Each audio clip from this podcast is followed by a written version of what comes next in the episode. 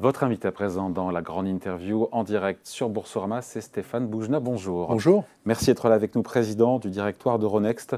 Il faut en parler, vous venez d'être renouvelé par vos actionnaires à la tête donc, de l'opérateur boursier pan-européen pour un troisième mandat. Troisième mandat de 4 ans avec 98,2. Chaque voix compte. Euh, de vote favorable. C'est un plébiscite, ça, non?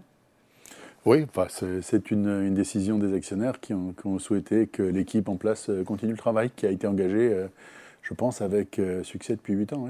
Bon, est-ce qu'on conserve toujours la même niacte, le, même feu sacré, la même vista quand on remplit pour un troisième mandat? Ben, Je ne sais pas, je vous retourne la question. Ah ben, j'espère en faire autant, moi. non, je pense que ça fait partie des, des, choses assez évidentes. On a fait un énorme travail depuis 8 ans pour euh, transformer une entreprise qui avait, euh, quand je suis arrivé, un, peu moins de 2 milliards de capitalisation boursière, qui est maintenant une capitalisation boursière proche de 8 milliards, qui a atteint même 10 milliards il y a quelques, mois, euh, qui avait un chiffre d'affaires inférieur à 500 millions, qui a maintenant un chiffre d'affaires supérieur à 1,5 milliard, enfin autour d'un milliard. Donc euh, oui, on a fait une grosse transformation, on a transformé la, performance opérationnelle et financière. Euronext a changé de, dimension, on peut le dire comme ça? Oui, oui bah c'était la définition d'Euronext en 2014-2015, quand nous sommes arrivés, c'était que c'était les actifs euh, de, en Europe que le groupe ICE, qui avait racheté le groupe NICE et Euronext, n'avait pas voulu garder. Hum. Ce que nous avons fait, c'est que nous avons transformé cette entreprise dans la principale plateforme euh, de marché en Europe à la fois sur euh, le listing, puisque l'essentiel des cotations en bourse en Europe se font maintenant sur les marchés Euronext, mais aussi... Un quart des actions échangées en Europe le sont sur Euronext. Oui, le, le, Ça vous met où par rapport aux autres Par rapport à la bah, Deutsche Börse, au, London bah, Stock Exchange? C'est très clair. Euh, les volumes échangés euh, sur les marchés Euronext chaque jour sont à peu près le double de ceux qui sont échangés à Londres. La capitalisation... pardon, je coupe, mais il faut se remettre... qui aurait pu penser qu'il y a 20 ans on dirait ça Non mais oui. LSI qui était le, parangon, enfin voilà, le, leader. La, capitalisation boursière agrégée sur les marchés d'Euronext sont à peu près le double de la capitalisation boursière agrégée à Londres. C'est trois fois plus qu'à Francfort. Et surtout, la dynamique est, claire. Euh, il y a eu, euh, depuis le début de l'année, 23 euh, introductions en bourse sur Euronext, une dizaine à Londres et, une à, Francfort. Donc on, est, on est clairement dans une dynamique où, surtout pour les entreprises internationales, euh, euh, lorsqu'elles veulent se coter en Europe, désormais, c'est sur les marchés d'Euronext qu'elles le font. Est-ce qu'il y a des nouveaux objectifs qu'on se fixe, que vous fixez, justement sur le poids des, euh, volumes de transactions sur Euronext par rapport au reste du marché européen? On est à 25% aujourd'hui. Est-ce que vous dites, bon, ben voilà, on se fixe 30-35% ou est-ce que... Alors, ce, que nous nous sommes fixés, et ça, c'est une, deux chiffres très précis qu'on a communiqués avec les investisseurs, c'est que notre part de marché euh, sur les marchés qu'on appelle LIT va être supérieur. Qu'on appelle euh, transparent, enfin sur les marchés qui ne sont pas les marchés, les, négociations qui se passent hors marché, donc sur les marchés, sur les bourses euh, ou sur les, ce qu'on appelle les MTF, c'est-à-dire les marchés réglementés à côté des bourses, notre part de marché doit rester supérieure à 63 euh, mais euh, cette, cette, réalité, elle est quand même extrêmement euh, dynamique puisque nous avons des concurrents qui évoluent, une part des, marchés non transparents, des marchés dark, des marchés opaques qui se développent, les, endroits sur lesquels les différents opérateurs souhaitent céder leurs blocs, notamment en dehors des bourses, se développent. Et donc il faut qu'on qu'on veille à ce que les, bourses, les marchés réglementés continuent à être la plateforme où les prix sont formés. Bon, vous avez veillé aussi euh, à diversifier vos revenus euh, chez Euronext pour moins dépendre, on comprend bien, de la volatilité euh, des marchés. Est-ce que c'est une stratégie qui porte ses fruits? Est-ce qu'il faut aller encore plus loin? Il faut accélérer. Est-ce que l'avenir, ce n'est pas justement aussi cette diversification? Absolument. il y a deux axes de développement du groupe. Euh, bien sûr, poursuivre la consolidation des bourses en Europe. Il n'en reste pas tant que ça. Hein. Il n'en reste pas tant que ça, mais il en reste quelques-unes. L'exemple qui me vient assez spontanément à l'esprit, c'est euh, le groupe euh, scandinave qui s'appelle Nasdaq Nordics, qui appartient au groupe Nasdaq, mais qui ne l'a pas toujours été, qui fut indépendant pendant longtemps, et qui sont les bourses de Stockholm, Helsinki, Copenhague, Reykjavik en Islande et les trois petits pays baltes, Riga, Vilnius et mmh. Tallinn. Et, là, euh, bah, les choses peuvent un jour évoluer si le Nasdaq décide de faire évoluer. Euh, Vous attendez un, signal de la part du Nasdaq euh, Non, pour le moment, le, seul signal qui, existe, c'est qu'ils n'ont pas l'intention de céder cet actif. Ah, c'est clair. Ça. Mais les, bourses, les bourses ne sont pas à vendre jusqu'au jour où elles le deviennent. on avait cette relation avec avec le groupe London Stock Exchange qui avait clairement indiqué qu'il n'avait aucune intention de céder euh, Borsa Italiana. Puis, à l'occasion d'une mm. transaction majeure comme euh, l'acquisition de Refinitiv, il a reconsidéré son portefeuille d'actifs, surtout dans ce cas spécifique, il y avait des, des questions d'antitrust qui les obligeaient à céder certains actifs. Donc, tout existe. Euh, pour l'instant, c'est figé, c'est bloqué, mais, mais l'histoire n'est pas écrite. Voilà, BME en, Espagne appartient aujourd'hui au groupe Six. Bon, le groupe Six peut évoluer dans le temps. Les choses, les, les choses peuvent, peuvent bouger. Mais à côté de cette consolidation des bourses, à proprement parler, sur lesquelles il y a énormément de synergies, on y reviendra peut-être, comme celle qu'on est en train d'extraire avec l'acquisition de Borsa Italiana, où, où on avait pensé au début qu'en 2021 qu'on arriverait à extraire 60 millions de synergies d'ici 2024. Et en fait, on va extraire au moins 115 millions, c'est-à-dire presque le double de ce qu'on avait anticipé au départ. À côté de cette consolidation des bourses, il y a un effort de diversification que vous avez. Quoi, la diversification? Bah, La diversification, ça consiste à, euh, être opérateur de plateforme euh, sur des classes d'actifs différentes des actions ou sur des, des, des, business qui ne sont pas liés au volume. Alors des classes d'actifs euh, qui ne sont pas les actions. C'est par exemple ce qu'on a fait déjà avec la diversification dans les devises. On a une plateforme de trading de devises à New York et à Singapour qui s'appelle Euronext. Mais c'est de la vraie diversification, ça Bien sûr. Euh, l'électricité, Nordpool, euh, qui fait du trading d'électricité et qui marche très bien cette année en particulier à travers l'Europe, sur une base à l'origine scandinave. les taux fixes avec la dette souveraine italienne notamment, mais pas seulement italienne, qui se développe sur une plateforme à Rome qui s'appelle MTS. Et puis les métiers qui ne sont pas liés à la négociation, qui sont des métiers de service, des métiers de, vente de services aux entreprises. On a une division qu'on a créée dans ce domaine. Les métiers de post-négociation, les métiers de conservation de titres, les métiers dans lesquels nous ne sommes pas encore entrés, mais que nous explorons avec attention, comme la distribution de fonds, des métiers dans lesquels nous sommes, comme les mmh. données et les indices. Vous pourriez faire quoi dans la distribution de fonds? Bah, On a regardé il y a quelques semaines, euh, quelques mois, un actif euh, espagnol qui s'appelait All Funds, qu'on a décidé de, ne pas euh, Pourquoi faire Non, parce qu'on a l'annonce des résultats 2022 et des perspectives 2023 étaient assez différentes des anticipations qui avaient été créées par l'entreprise. Et l'exercice de due diligence que nous avons mené n'était pas conclusif et nous a incité à une certaine prudence par rapport à l'actif. Et dans tout cas, ça ne veut pas dire que le dossier est définitivement refermé le dossier est refermé, oui, bien Définitivement. Oui, oui, enfin, définitivement. Euh, il n'y a rien qui est définitif dans, dans, la, vie, sauf la mort. Mais, mais, mais, mais, mais, mais, mais, durablement, il est, il est refermé parce que euh, les, les, conditions de prix ne, permettent pas de justifier ce qu'on pensait pouvoir extraire de l'actif. Donc il y a, des, y a des, des, sujets comme la distribution de fonds, des sujets comme la conservation, des sujets comme euh, les données. sur lesquels il y a un ajustement des valorisations, parce que beaucoup d'actifs en matière de. Certains disent que c'est l'avenir, ça, la data. La data, c'est l'avenir, mais à, un certain prix, pas à n'importe quel prix. Mm. Euh, euh, quand les gens me disent souvent euh, data is a new oil, je dis oui, mais le, Venezuela est un grand pays producteur de pétrole, ça n'a pas de sens. les, données sont des business qui créent beaucoup de valeur, en effet, beaucoup de, d'adhérence, d'adhésion, de stickiness avec les, les clients, à condition euh, que l'allocation du capital, quand on fait ce genre d'acquisition, le justifie. Parce qu'il y a des niveaux de prix dans lesquels, quand vous, on, il faut payer 40 fois les résultats pour acheter un actif, moi je préfère payer un dividende plutôt que de, payer un actif 40 fois les résultats. Oui. Euh, tiens, puisqu'on parle de, la data, je ne sais pas si c'est lié, mais euh, ChatGPT je ne sais pas si on met ça dedans, enfin, au sens mmh. euh, mmh. intelligence, artificielle au, sens large, est-ce que, est que ChatGPT, euh, ça peut améliorer la performance opérationnelle, financière Comment vous le voyez? Parce que Bloomberg a communiqué en disant que ça fait déjà très longtemps qu'on en fait et tout. Et tout. Oui, je crois qu'ils ont, ont, raison de préciser. ChatGPT, c'est la partie émergée la plus visible euh, de, de l'intelligence artificielle. Et, mais il y a dessous un socle d'applications beaucoup plus robuste, beaucoup plus euh, adapté euh, aux besoins. Alors, Bloomberg, depuis une dizaine d'années, je crois, euh, utilise l'analyse du langage naturel, ce qu'on, est, la conversation que nous sommes en train d'avoir passe dans un système qui va voir si ça justifie ou pas d'en faire une, une, dépêche Bloomberg sans qu'aucun humain ne soit impliqué. Alors, mm. selon les, mots que nous avons utilisés et, selon la punchline qu'on va utiliser ou pas, ça va finir dans une dépêche Bloomberg ou pas. Ça, c'est ce qu'ils font depuis déjà un certain nombre d'années. Euh, ChatGPT, c'est très efficace pour euh, euh, un adolescent stressé le dimanche soir qui a besoin de faire dans l'urgence un devoir pour mm. le collège ou le lycée.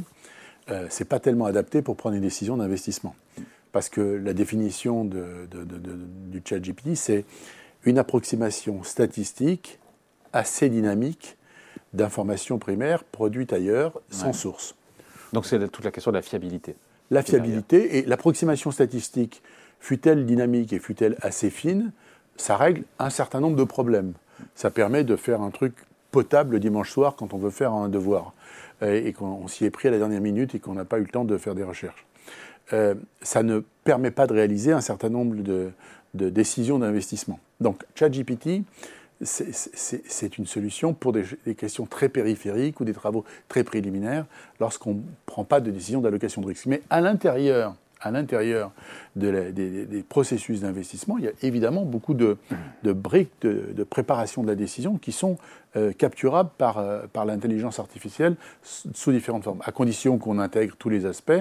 C'est-à-dire que ça n'est pas gratuit, ça n'est pas magique, ça n'est pas exhaustif, ça n'est pas fiable intégralement, mais ça permet de réaliser un certain nombre de tâches dans lesquelles la fiabilité n'est pas au centre de la, de la préoccupation ou de l'objectif ou de la promesse, mais c'est que c'est plutôt la rapidité, dans lesquels on est prêt à prendre, euh, des, à engager des coûts parce que le remplacement de tâches humaines euh, le justifie. Euh, donc il y a un certain nombre de, de briques de, du processus opérationnel qui peuvent être, notamment dans le, dans le codage des... Mais ce ne sera pas une révolution, vous écoutez si, si, c'est une... Vous savez, moi, je ne suis pas ingénieur. Hein. Mon, mon, monde, à l'origine, c'est la, philosophie, euh, l'histoire euh, et les sciences politiques. Donc, euh, j'ai découvert ces questions-là dans ma vie professionnelle. Donc, moi, sur l'innovation, sur lesquelles je passe énormément de temps, je, divise, quand les sujets arrivent, en, trois boîtes. Le buzz, les trucs sur lesquels tout le monde raconte des histoires et s'amuse et, parle dans les panels, etc., en, s'enivrant de, de, concepts euphorisants. Les enablers, les, les, choses qui accélèrent un peu la vie quotidienne, c'est-à-dire quand vous arrivez, quand arrive euh, dans les années 90 la fonction euh, email avec euh, pièce jointe mmh. et copie A, ça transforme la manière de travailler. Et puis mais ça, c'est des choses qui accélèrent la vie, un peu comme le Telex. Et puis, euh, des choses qui transforment complètement le business. C'est-à-dire, si vous maîtrisez cette technologie, vous pouvez aller piquer du business à vos concurrents. Mm. Et si vos concurrents maîtrisent cette technologie, ils peuvent vous piquer du business. Ça, c'est une troisième catégorie. L'intelligence artificielle fait partie de cette troisième catégorie. Celui qui maîtrise avec des conditions de fiabilité supérieures à ChatGPT. Celui qui maîtrise avec des conditions de coût supérieures à celles de la plupart des plateformes euh, actuelles d'intelligence artificielle qui sont coûteuses. Celui qui euh, arrive à circonscrire l'utilisation de la fiabilité de ces plateformes peut piquer du business à des gens qui n'ont pas cette plateforme. Donc, là, il y a une accélération de l'histoire. Je ne sais pas si vous parlez de révolution, parce que moi, je, sais utiliser le terme révolution dans un, dans un cadre politique ou historique. Mmh, mmh. En termes technologiques, c'est un peu plus rupture mais c'est clairement une rupture. Voilà, je crois que c'est ça le bon mot. Autant, si vous voulez, sur la blockchain, on, ah s'aperçoit depuis dix ans qu'il y a des, des, des, niches ou des domaines dans lesquels la blockchain a résolu un certain nombre de problèmes, mais pas avec la promesse un peu euh, universel que ça avait eu, c'est-à-dire la blockchain a, transformé complètement le trading parce que la, blockchain a permis la création d'une classe d'actifs qui sont les crypto-actifs, mm. euh, euh, ce que les gens appellent parfois les crypto-monnaies, mais qui sont des crypto-actifs. Et ça, c'est une vraie innovation.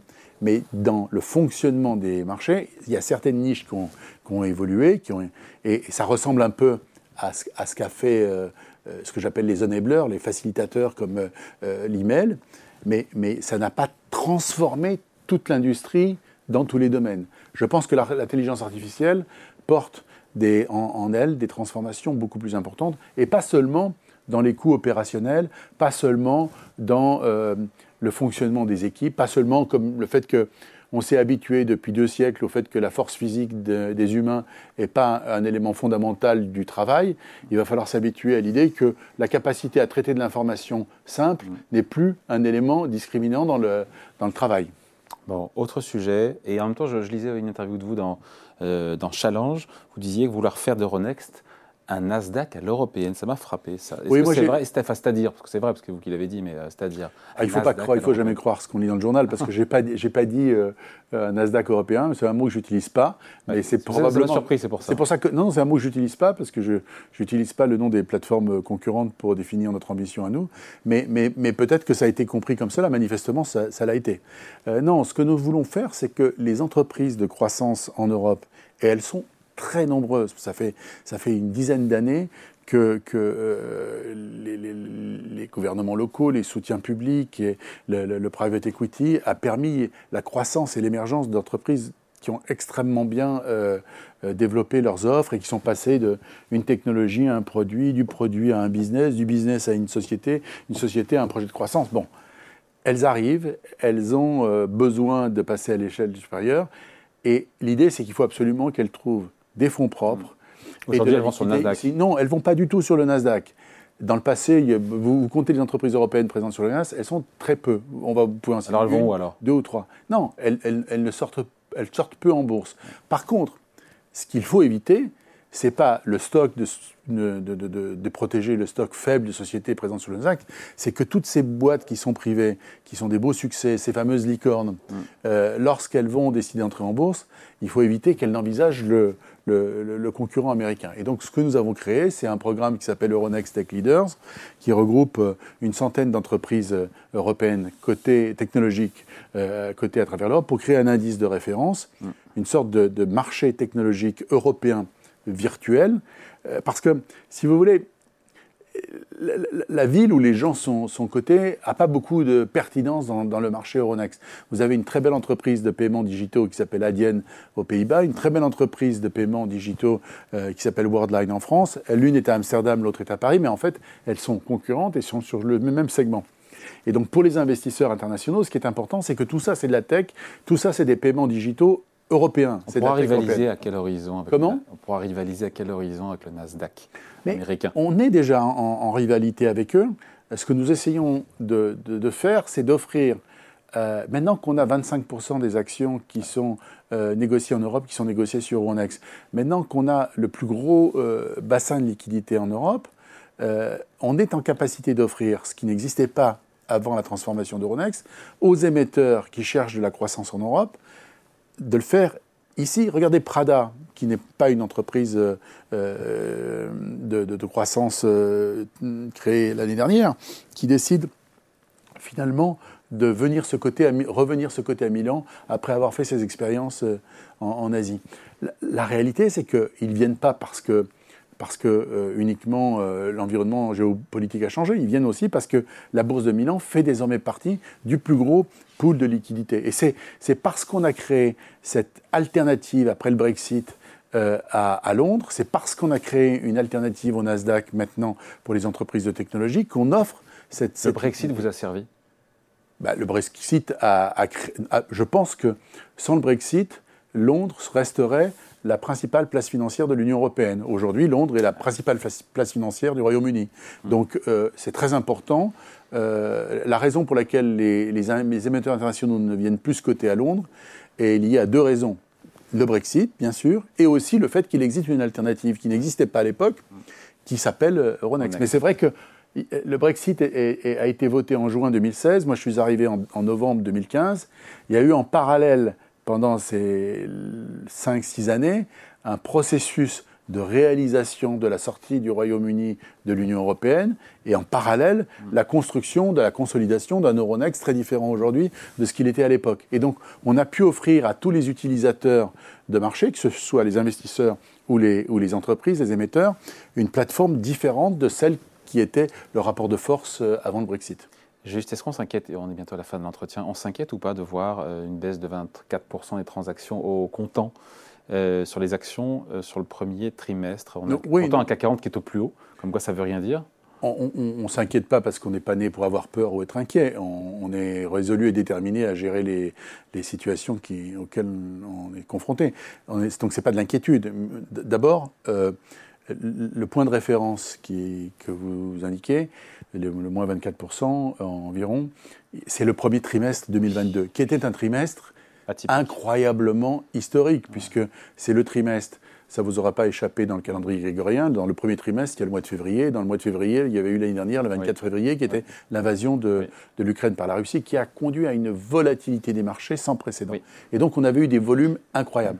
Cette année, les volumes du premier trimestre sont plus faibles parce que le mois de février a été. C'est la base de comparaison. La base de comparaison est, est très différente. Mais euh, ce qui est vrai, c'est qu'on reste très attentif à l'évolution des volumes euh, parce qu'aujourd'hui, on est beaucoup diversifié on a à moins de 20% de notre, top, de notre business, de nos, revenus, qui est réalisé dans les métiers dont on parle depuis un quart d'heure. Mm. C'est-à-dire il y a moins de, 20% du chiffre d'affaires de Ronex qui est réalisé dans la négociation d'actions. Mm. L'essentiel est réalisé ailleurs. Néanmoins, ça capte une attention particulière des investisseurs qu'il faut, euh, qu'il faut reconnaître. Euh, moi, je suis assez confiant sur euh, les perspectives de l'année. On a, on a un CAC qui est encore à 7004. on a une croissance en Europe, en particulier en France, qui est plutôt meilleure que ce que tout le monde anticipait. On a une, une tenue du, des chiffres du chômage qui reste impressionnante. On a des indicateurs de tension sur certains segments du marché du travail qui montrent qu'il y a un niveau d'activité élevé. Donc moi, je suis assez confiant sur euh, la dynamique des prochains mois. Bon, et sur la dynamique de l'action, il faut qu'on en parle. On est sur Boursorama de l'action Euronext. Euronext baisse de 15% sur un an en bourse. 30% de baisse depuis les plus hauts, c'était fin 2021, qu'un titre à, à 100 euros, vous ne pouvez pas évidemment être satisfait. Qu'est-ce qui, non, écoutez, il y, a deux ou trois explications. On a subi un peu le marché en, en, 21. Euh, tout le monde était, euh, et quand nous étions à 100 euros, euh, tout le monde était aussi assez haut. Il y a eu un, pic de marché pour les infrastructures à ce moment-là. Non, il y, a, deux choses, je crois. Je crois que c'est un certain nombre de nos concurrents se sont diversifiés plus vite que nous parce que pendant les sept années où nous étions partie du groupe NYSE, euh, bah, Deutsche Börse s'est beaucoup diversifié dans les métiers de taux. Et donc, quand les taux remontent euh, et que Mme Lagarde monte les taux d'intérêt, bah, c'est tout bénéf pour, euh, pour Deutsche Börse. Et puis, et puis LSE s'est beaucoup diversifié dans les data, dans les données. Et, nous, nous avons commencé plus tard. Donc, on a payé entre guillemets un petit peu le retard en matière on, de paye, on paye le fait que le reset reboot d'Euronext a commencé euh, en, fin 2015, début 2016. Ça, c'est une chose. La, deuxième chose, quand même, c'est que le marché n'a pas encore, à mon avis, intégré euh, la création de valeur assez significative qu'on délivre en 2023. Euh, d'ici la fin 2023, on aura délivré 70 millions, dont 115 millions de synergie. On va délivrer 115 millions au total de synergie à la fin 2024. Donc la, génération d'expansion de, des bidas qui est absolument certaine, qui est déjà dans le, dans le sac, comme n'est pas encore euh, n'est pas encore totalement intégré par les marchés. Donc, on, sort trimestre après trimestre euh, ces bonnes nouvelles. Donc, on a intégré, euh, on, a, connecté les marchés italiens au, au, marché, au pool de liquidité unique, à la plateforme technologique unique, au carnet d'ordre unique il y a quelques semaines. Donc, ces grosses migrations, comme la migration du core data center d'Euronext, ces, ces, gros projets à venir sur notamment la compensation, puisqu'on va intégrer l'intégralité de la compensation européenne des clients Euronext dans une société à l'intérieur du groupe Euronext, qui s'appelle Euronext Clearing. On va mettre fin à un certain nombre de, contrats de relations clients-fournisseurs qu'on avait avec une filiale du groupe London Stock Exchange. Tout ça, ça, ça, ça va libérer euh, des synergies qui vont être assez considérables. Et peut-être que euh, les, marchés attendent de voir euh, cette génération de cash flow, mais, mais, le groupe se désendette très vite, extrêmement vite. La génération de trésorerie est significative, la livraison des gros projets de synergie est massive. Donc moi, je suis pas. Oh, il est bullish là, Stéphane Boujna. Il est, il est, il est, il est absolument bullish. Allez, merci de passer nous voir. Entretien donc avec Stéphane Boujna, président du directoire d'Euronext. Merci beaucoup, à bientôt.